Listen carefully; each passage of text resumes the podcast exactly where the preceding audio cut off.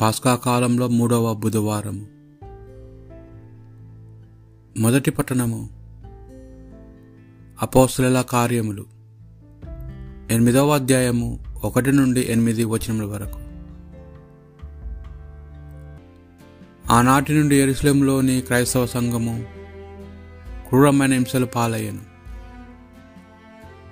అపోస్తులు తప్ప విశ్వాసులందరూ యుదియా సమరియా రాష్ట్ర నలుమూలలకు చెల్లా చెదరయ్యి కొందరు భక్తులు స్టెఫానును సమాధి చేసిరి. అతని కొరకాయ గొల్లమని ఏడ్చిరి. ఆయనను సౌలు క్రైస్తవ సంఘంను నాశనము చేయ ప్రయత్నించుచు ఇంటింట జ్వరబడి విశ్వాసులైన స్త్రీ పురుషులను బయటకు ఈడ్చి రాతి రంపాన పెట్టుచు చెరసాలలో వేయించుచుండెను. చెల్లా చెదరైన విశ్వాసులు సువార్తను ఎల్లడలా బోధించుచుండరి.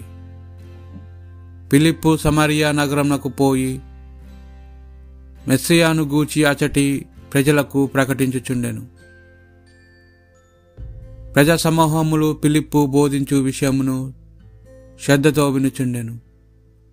వారందరూ అతని ఉపదేశమును ఆలకించుచు అతడు చేయుచున్న సూచక క్రియలను కనులారా కాంచుచుండిరి. పలువురు ప్రజల నుండి అపవిత్రాత్మను బిగ్గరగా అరుచుచు బయటకు వచ్చెను. పక్షవాత రోగులు కుంటివారు కూడా బాగు చేయబడిరి. అందుచే ఆ నగరంలోని జనులు ఎంతో సంతోషించిరి. ఇది ప్రభువాక్ భక్తి కీర్తన. సకల జనులారా ఆనందంతో ప్రభుని స్థుతింపుడు సకల జనులారా ఆనందంతో ప్రభుని స్థుతింపుడు కీర్తనలు పాడి అతని దివ్యనామంను మహిమపరుపుడు.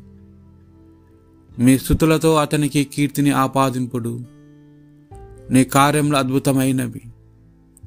సకల జనులారా ఆనందముతో ప్రభుని సుతింపుడు లోకంలోని ప్రజలెల్లరూ నిన్ను పూజింతురు. నిన్ను కీర్తించి స్థుతింతురు నీ దివ్యనామమును సన్నతింతురు అని మీరు ప్రభువుతో నుడుగురు రెండు ప్రభు చేదములను గమనింపుడు. నరుల కొరకు అతడు చేసిన అద్భుత కార్యమును చూడుడు. సకల జనులారా ఆనందముతో ప్రభుని స్థుతింపుడు అతడు సముద్రమును సముద్రమున ఎండిన నేలగా మార్చెను. మన ప్రజలు నది గుండా నడిచిపోయిరి. అతని కార్యములకు గాను మనము చెట ప్రమోదము చెందితిమి. అతడు సదా పర పరాక్రమముతో పరిపాలనము చేయును. సకల జనులారా ఆనందముతో ప్రభుని సుతింపుడు పునీత యోహాను గారు రాసిన సువార్త సువిశేషములోని భాగము. ఆరవ అధ్యాయము ముప్పై ఐదు నుండి నలభై వచ్చముల వరకు. అందుకు యేసు ప్రజలతో నేనే జీవాహారమును నా ఎద్దకు వచ్చేవాడు ఎన్నటికి ఆకలిగొనడు. నన్ను విశ్వసించువాడు ఎన్నటికి దప్పికగొనడు. నేను మీతో చెప్పినట్లు మీరు నన్ను చూచియు విశ్వసించుట లేదు. నా తండ్రి నాకు ఒసగు ప్రతి వాడు నా యొద్దకు వచ్చును. వాని నేను ఎన్నడూ త్రోసివేయను. ఏలైనా నేను పరలోకం నుండి దిగి వచ్చినది.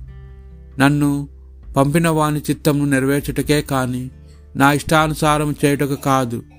ఆయన నాకు ఒసగినది ఏది పోగొట్టుకొనక అంతిమ దినమున దానిని లేప్టయ్య నన్ను పంపిన వాని చిత్తము. కుమారుని చూచి విశ్వసించే ప్రతివాడు నిత్య జీవమును పొందుటయే నా తండ్రి చిత్తము. అంతిమ దినమున నేను వారిని లేపుదును అని సమాధానం ఇచ్చాను ఇది ప్రభు సువిశేషము.